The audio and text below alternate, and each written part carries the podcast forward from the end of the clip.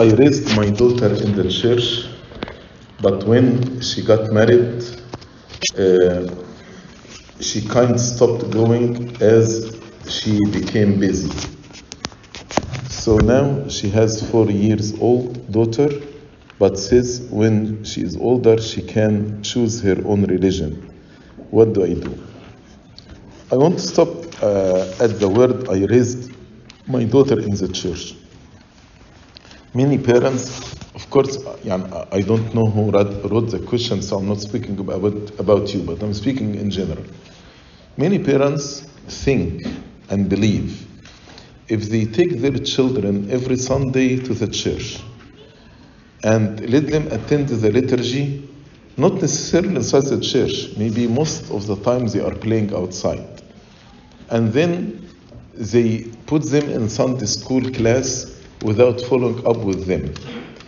And after this Sunday, the relationship with God is completely disconnected until the following Sunday.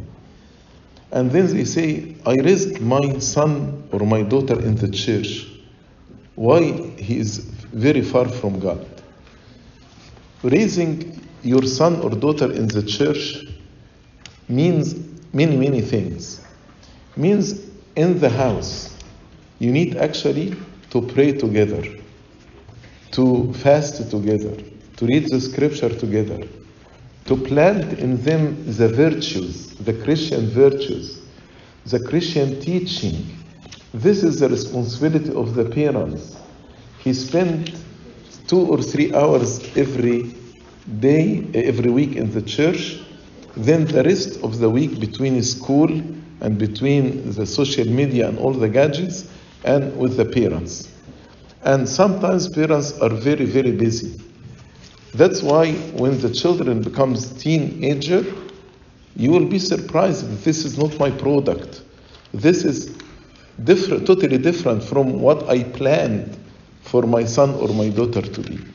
So here actually I want to give instruction to the parents who have little children. You need to plant in them the Christian teaching, the Christian uh, virtue.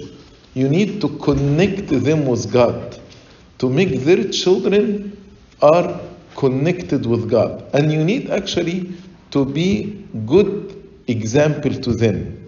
You need to be role model. Children should see you praying. Children should see you opening your scripture and reading in it. Children should the, uh, see the Christian virtues in you. Otherwise, they will drift away. But what about what you're going to do with your daughter here? I, I think you can ask her, her daughter, are you going to vaccine your daughter, uh, يعني her daughter, the, your granddaughter? Uh, why don't you say, I will wait until my infant grow and decide to herself whether she's going to take all the vaccination or not? Ask your daughter, are you going to send her daughter to the school? Why she doesn't wait until her daughter grow up and decide maybe she you want to be illiterate, she doesn't want to, to learn. Why you are sending your daughter to the church, to the school? So in, in, in the childhood of our children, we make so many decisions for them because we know these decisions are in their best interest. That's why we send them to school. That's why we give them vaccination. That's why we feed them well, etc. We don't say, no, I'm not going to send my children to school until they grow up. I'm not going to uh, give them the vaccination until uh, grow up and, and decide for themselves. Especially, why? But when it comes to the religion, we say, no, I will wait until my daughter uh, grow up and decide and choose her own religion. You know why? Because the parents are not convinced that Christ is the only way to the Father and to heaven. If actually their parents believe that Christ is the only way to, to the Father and the only way to uh, heaven, then they, they, they will fight to teach their children Christianity. So that's another discussion with your daughter about her belief system. Does she believe that Christ is the only true way to life? The Lord said, I am the way, the truth, and life. What does it mean, I am the way, the truth, and the life? He is the only true way to eternal life. Only true way to eternal life. And I want here to emphasize what I mentioned yesterday. To spend the eternity in hell, that's very, very, very painful.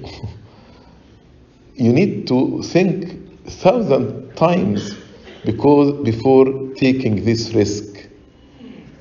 And say this to your daughter. You need actually to think thousand times before risking your eternal salvation.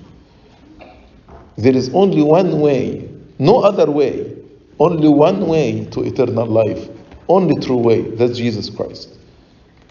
So you need actually to have a discussion with your daughter about her own salvation and another discussion about the choices she is making regarding her daughter. And may the Lord give you grace to be able to speak to her and convince her to walk in the right way.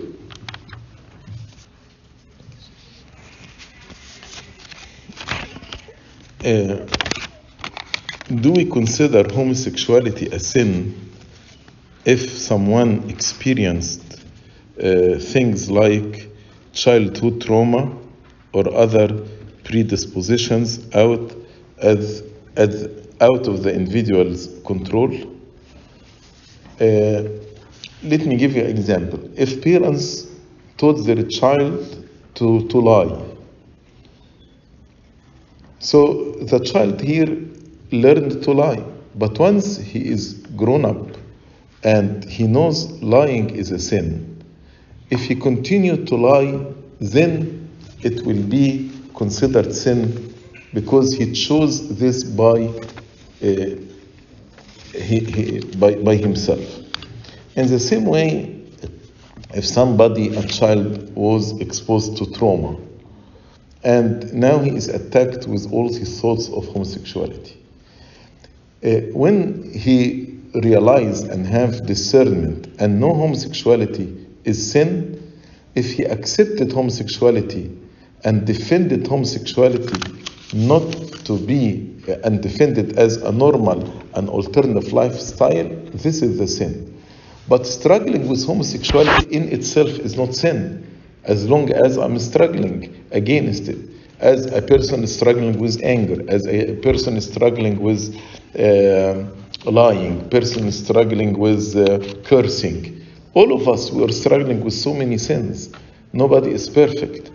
But when we say it is sin, if the person is accepting, defending, and considering homosexuality as an alternative lifestyle.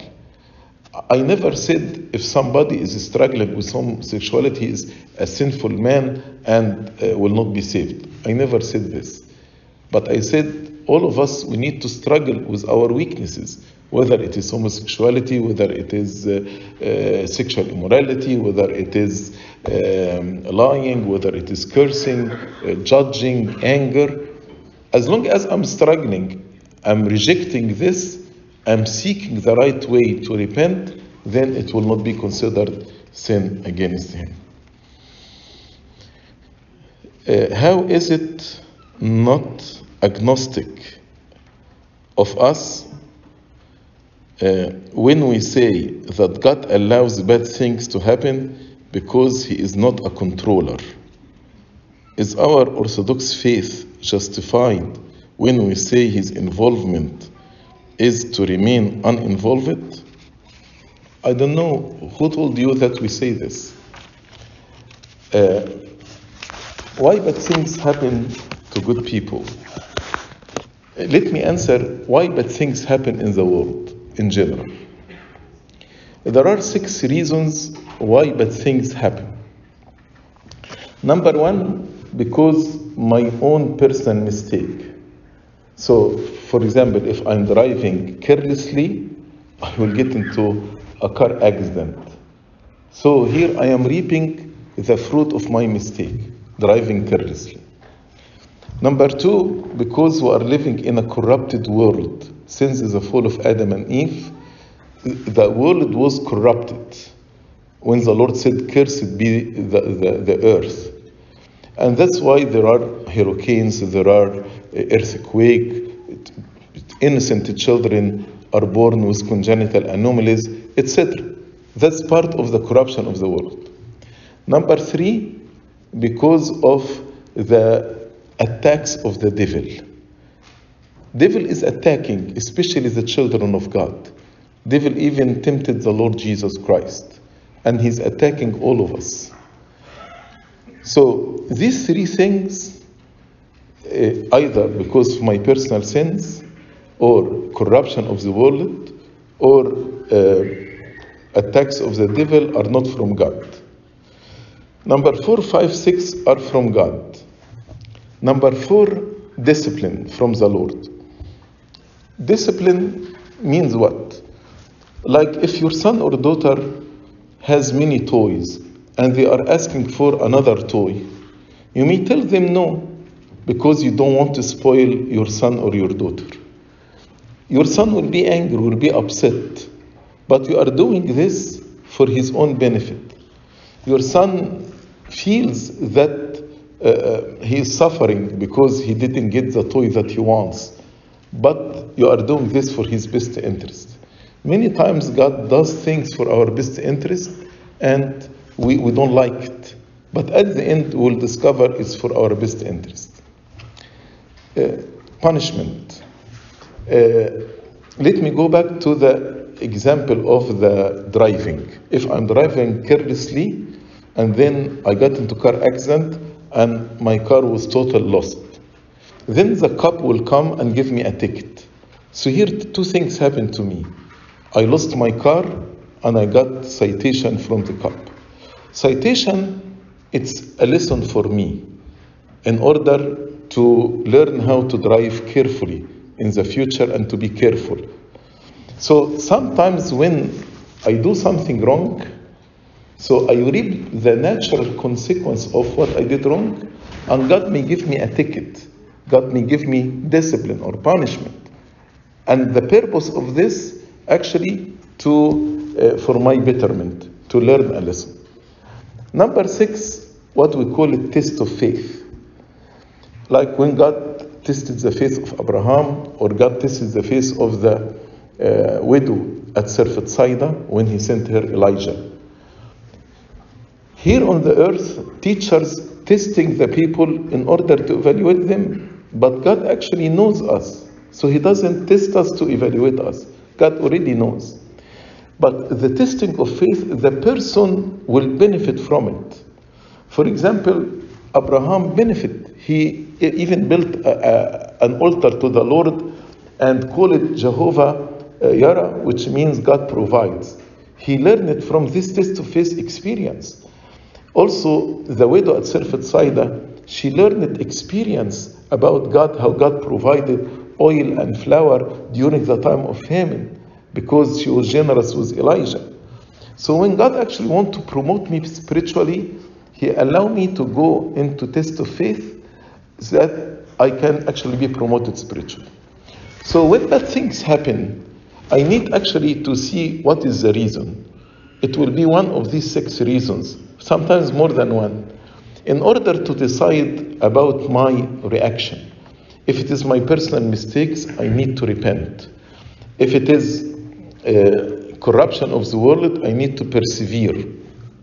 If it is attacks of Satan, I need to put the whole armor of God, Ephesians chapter 6. If it's a discipline from the Lord or punishment, I need to accept, as St. Paul said in Hebrews, if you don't accept discipline, you are illegitimate children. If it is test of faith, I need to offer obedience. But who said God is not involved? Who said God is not in control? We call him Pantocrator, which means controller of all. God is controlling every single thing in our life. Uh, controlling in, in, in, in a good way, not like when we say he's manipulative controller or aggressive controller. But everything actually on earth, follow the rules and the law that God set. And this is at the end for the best interest of humanity. We cannot say, no, God is not in control or God is not involved. We, we, never told this. Uh, God, Pantocrator, we say it in every, sometimes they, they translated Almighty, but Almighty is not the accurate translation for Pantocrator. Almighty means all might. But Pantocrator means he controls, he's in control of everything. So our God is in control of everything and involved. Who said God is not involved in our life? واحد بيقول السيد المسيح لم يكن قبطي ولا كاثوليكي ولا بروتستانتي لماذا التفرقة والطائفية التي دمرت وحدة الكنيسة أليس الله قادر أن يوحد إيمان الكنيسة بمعجزة من عنده وخصوصا هذه الرغبة هي مشتهاة وبعدين حاطط آية مسرعين إلى حفظ وحدانية الروح برباط الصلح الكامل لكي تكونوا جسدا واحدا وروحا واحدا كما دعيتم في رجاء دعوتكم الواحد رب واحد إيمان واحد معمودية واحد. أنا مستعجب إن أنت حاطط الآية دي مع السؤال ده لأن الآية اللي أنت اخترتها بترد على السؤال بتاعك. شوف يا حبيبي. كان أول ما السيد المسيح صعد للسماء والتلاميذ ابتدوا يبشروا بالسيد المسيح حتى اسم المسيحية إن أنا أقول إن أنا مسيح ما كانش موجود. لما تقرأ في سفر الأعمال كانوا أتباع المسيح أحيانا يسموهم التلاميذ أحيانا يسموهم يسموهم الطريق أحيانا يسموهم شيعة سكت. هتلاقي الكلام الإكسبريشن دي موجودة في سفر الأعمال. لغاية لما في أنطاكيا حبوا إن هم يعني يلاقوا اسم كده يشرح هم مين. فقالوا هم التلاميذ دول تلاميذ مين؟ تلاميذ السيد المسيح.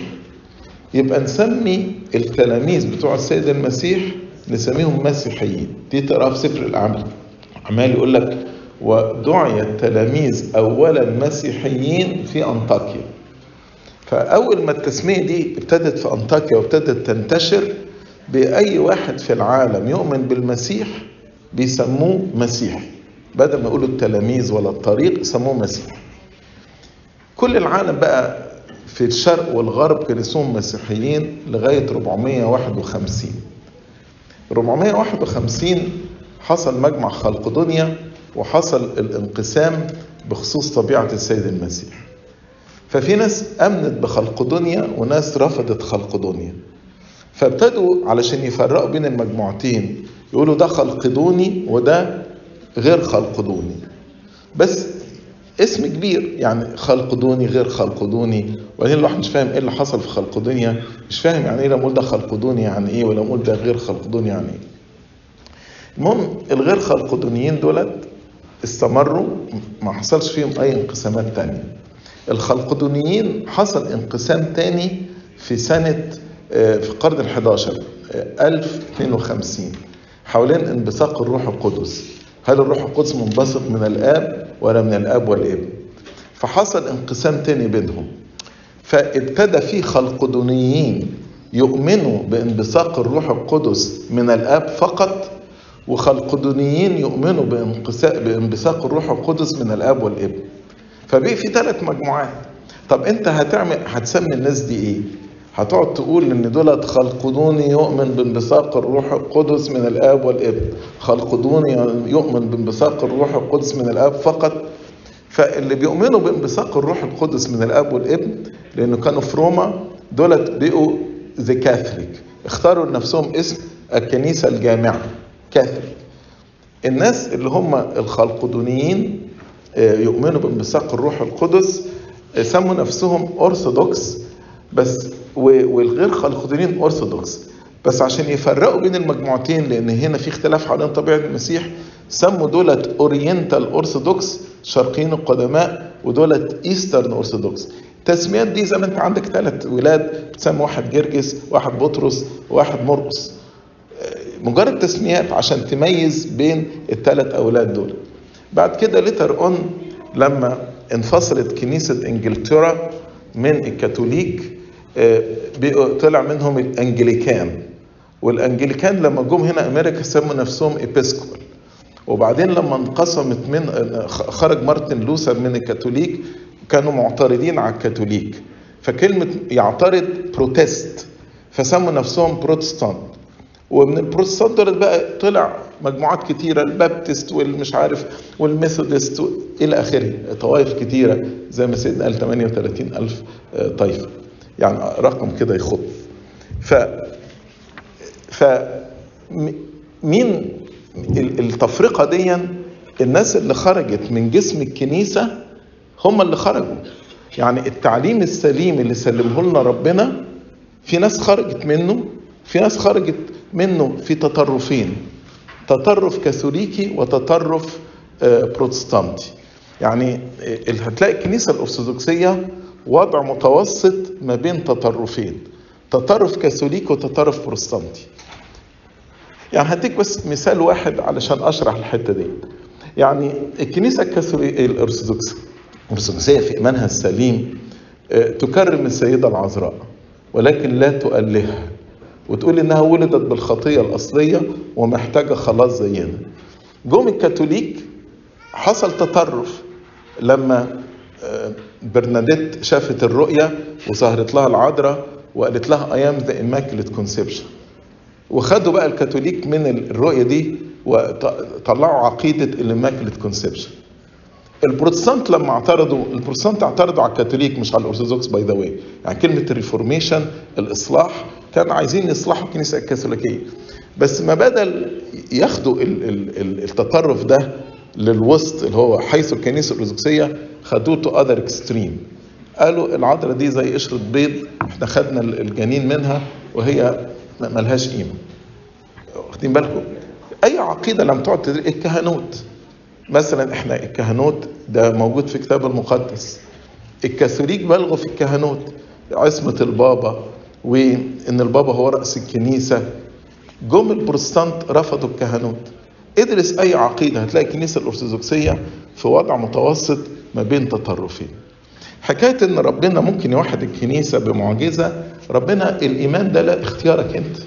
لابد أنت تختار إنك تؤمن بيه.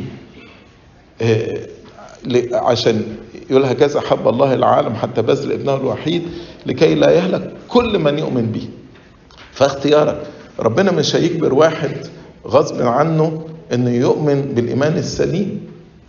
لأن ده اختيارك أنت. فحكاية ربنا هيعمل معجزة عشان يخلينا كلنا واحد؟ لا. اختيارنا. طيب بولس الرسول قال كده إن بشرناكم نحن أو ملاك من السماء بغير ما بشرناكم فليكن محروما. يعني الكلام ده في الكتاب المقدس يعني إحنا ما بنجيبش حاجة من بره. ده يوحنا رسول المحبة. يوحنا رسول المحبة. قال لو جالكم واحد بتعليم غريب لا تسلموا عليه ولا تقبلوه في البيت لأن من يسلم عليه مجرد يسلم عليه يشترك في أعماله الشريرة. عايز إيه أكتر من كده؟ الآية اللي أنت حطيتها وبتقول مسرعين إلى حفظ وحدانية الروح برباط الصلح الكامل لكي تكونوا جسدا واحدا وروحا واحدا كما دعيتم. يعني ربنا دعانا. في رجاء دعوتكم الواحد رب واحد إيمان واحد معمودية واحد. طب هل إحنا إيمان واحد؟ يعني مثلا الكاثوليك اللي بيؤمنوا أن الروح القدس منبثق من الآب والابن وإحنا اللي بنؤمن أن الروح القدس منبثق من الآب فقط كما ذكر في يوحنا 15 هل ده إيمان واحد؟ لا مش إيمان واحد هل البروتستانت الذين لا يؤمنوا بالتحول في جسد الرب ودمه وإحنا الذين نؤمن بضرورة التحول وحتمية التحول آسف هل إيمان واحد مش إيمان واحد هل دي نقط تافهة؟ لا دي نقط جوهرية مش نقط تافهة. يعني الاختلافات ما بين الطوائف دي اختلافات جوهرية والا أبائنا سفكوا دمهم ليه؟ أبائنا دافعوا عن الإيمان ليه؟ فنحن نيجي نقول لأ للتفرقة والطائفية التي دمرت وحدة الكنيسة. اللي دمر وحدة الكنيسة هم الذين قبلوا التعليم الغريب مش اللي بيدافعوا عن التعليم. الذين تاني اللي دمروا وحدة الكنيسة كل من انحرف عن التعليم السليم. لا تتهم من يدافع عن التعليم السليم بأنه هو ده اللي دمر وحدة الكنيسة. لا. كل واحد يتبنى تعليم غريب هو ده اللي بيدمر وحدة الكنيسة. المسيح لما ظهر وقال له أريوس مزق ثيابي ما قالوش أثناسيوس مزق ثيابي. قال له أريوس مزق ثيابي. فمش عارف ليه الاتهام للذين يدافعون عن الإيمان السليم إنه عندهم تفرقة وطائفية وعدم محبة.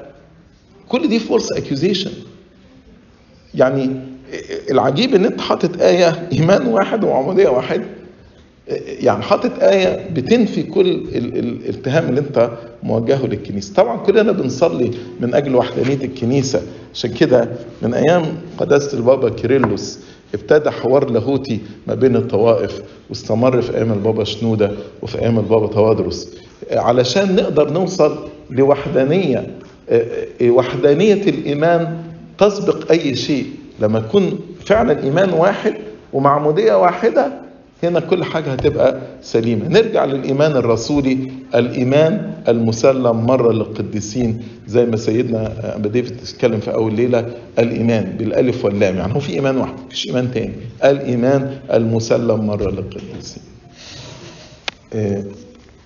في سؤال بيقول how to choose a marriage partner uh, choosing uh, your spouse is one of the very important decisions in your life. Because if you choose a different career and then you want to change your career, it is easy. If you live in one state and want to change it, it's easy. If you work in one job and want to change it, it's easy. But for marriage, actually, if you make a wrong decision, changing this wrong decision actually will destroy many people, will destroy you, will destroy your spouse, will destroy your children, etc. That's why it is one of the very, very important decision to choose the right person. Right person means a person who is um, has the fear of God and you can love and accept this person the rest of your life. Uh, for example, the best example in, in, in marriage, I'm speaking about marriage only, in the scripture is uh, Ruth and Boaz. Uh, both of them actually were righteous and godly people. Ruth looked for a righteous man, and Boaz looked for a righteous woman. And that's why this marriage was blessed. How it was blessed? From their seed, the Lord Jesus Christ came. So you need to choose a person righteous, godly, has a fear of God. But there are things, if you find it in your uh, future spouse, it is no, no. You should not actually think about it again. So I, I will tell you seven things. If you find them in your uh, future spouse, you need actually not to follow your emotions, but to follow your mind and the Spirit of God. And again, a very important point here don't make a decision based on emotions in marriage. Emotion will disappear after marriage. But make your decision based on your mind and on the inspiration or direction of the Spirit of God. Samson made three uh, mistakes in choosing his wife. He chose one not from his religion. Number two, he did not listen to the advice of his parents. Number three, he followed his emotions. He said, She pleases me well. And unfortunately, I see now many, many youth making the three mistakes of Samson. They follow their emotions, she pleases me well. Don't listen to advice from parents or from uh, church. And number three, uh, sometimes they choose people not from their faith. So, what are the things, if you find them, you should actually say no? Number one, pathological liar. I, am under pathological, I put 10 lines. Pathological liars means you cannot trust him or you cannot trust her. They, they lie all the time. And they cover a lie with a lie, a lie with a lie, you cannot live with a person like this. Number two, if a person has uh, promiscuous relationships, many, many relationships without repentance. I mean, without repentance means marriage will be for him another relationship. For example, if he knew 10 girls before, 15 girls before, marriage will be girl number 16, and as he broke up with these 15 girls, he will break up with this marriage. Divorce will be easy. So, of course, anyone who repented from this list, eh, but we need to be sure that he repented. But I'm speaking about a person who does not repent, and that is his history. Number three, violence. Violence. Uh, we, hear about problems in, in families because domestic violence. A person who cannot control his anger, and when he's angry, he yells, screams, hits. You don't want to live with a person who has problem with violence and cannot manage his anger. Number four, a controller. And controller can be aggressive controller or manipulative controller. Manipulative controller makes you feel guilty all the time in order to control you. Aggressive, by aggression, you, he scares you and you will submit uh, because of fear of his aggression. You don't want to marry a person who's a, a controller, either aggressive controller or mani- manipulative controller. Number uh, five, unhealthy attachment with the family of origin. We need to honor our parents. Definitely, we need to honor them. But there is healthy attachment and there is unhealthy attachment. Unhealthy attachment can be a big challenge to a successful marriage. If, if you see a person, every decision goes to his mom or his dad, and they are controlling him, you don't want to marry a person like this. This will create a lot of problems with the in laws. Number uh, six, unreasonable person. When you have a discussion, there is no reason. I, I, just give you an example. Uh, we have a small community, a city that has only two families, two families, and they want to have a permanent priest with them. So I start to speak. يعني how can I ordain a priest for two families? يعني what he's gonna do, and and how can you afford the expenses of the church? So his response to me was, uh, "Can you tell me who provided health insurance for St. Paul?" Once I heard this, I felt I'm in discussion with unreasonable person. So I ended the discussion, and, and that's it. You, you don't need actually to marry a person who's unreasonable. You cannot hold a discussion, you cannot reach a conclusion at the end. And the last point, you don't want to marry a person who is stingy, bakhil. Uh, this actually will make your life very, very difficult. So these are some points uh, you need to be careful in choosing your spouse. Uh, these seven things, if you find them, it is no. It is no uh, at the end. There are many questions here about uh, how how how we deal with uh, يعني, do we allow our children to mingle and, and around to be around uh, homosexuals or not? I, I want to classify the, the homosexual or LGBTQ into three groups. One group, non believer. Non believer.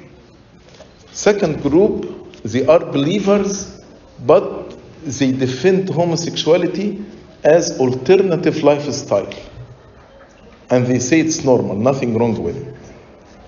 Number three, people who struggle with homosexuality, but they know it is sin and they fight against it. Why I'm classifying this? St. Paul actually made this classification in uh, 1 Corinthians chapter 5. In verse 9, he said, I wrote to you in, the, in my epistle not to keep company with sexually immoral people. Yet I certainly did not mean with the sexually immoral people of this world, or with the covetous or extortioners or idolaters, since you would need to go out of the world. But now I have written to you not to keep company with anyone named a brother. A brother means a believer. When you read the word brother, he means a believer who is sexually immoral or covetous or idolaters or reviler or drunkard or extortioner, not even to eat with such a person. For what have I, I to do with judging those who also who are outside? Do you not judge those who are inside? But those who are outside, God judges. Therefore, put away from yourselves the evil person. So, in Corinth, there was man, there was a man who committed sexual immorality, and he was a brother. He was a believer. Saint Paul told them, "Don't communicate with this person." Why? And that's the, the actually the actual meaning of excommunication.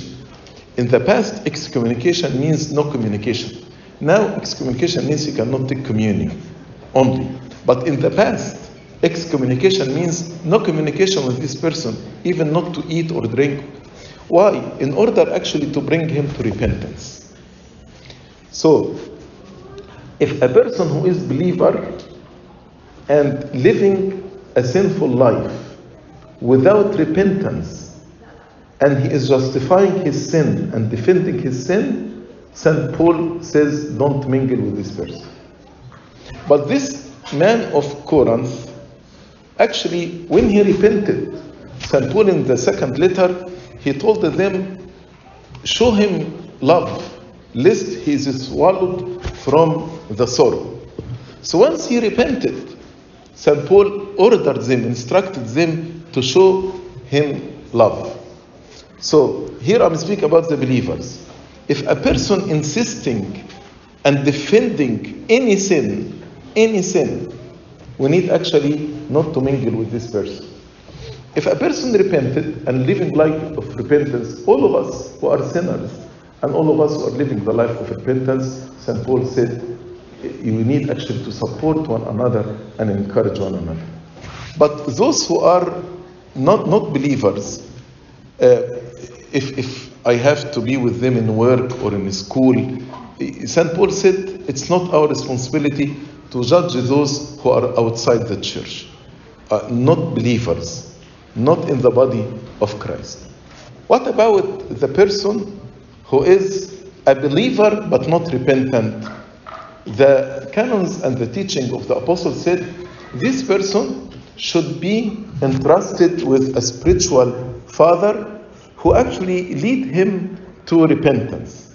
So the excommunication here doesn't mean we leave this person uh, uh, to perish. No, it doesn't mean this.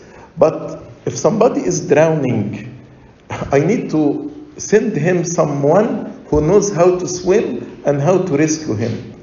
If I send someone who doesn't know how to swim, this person will drown with him.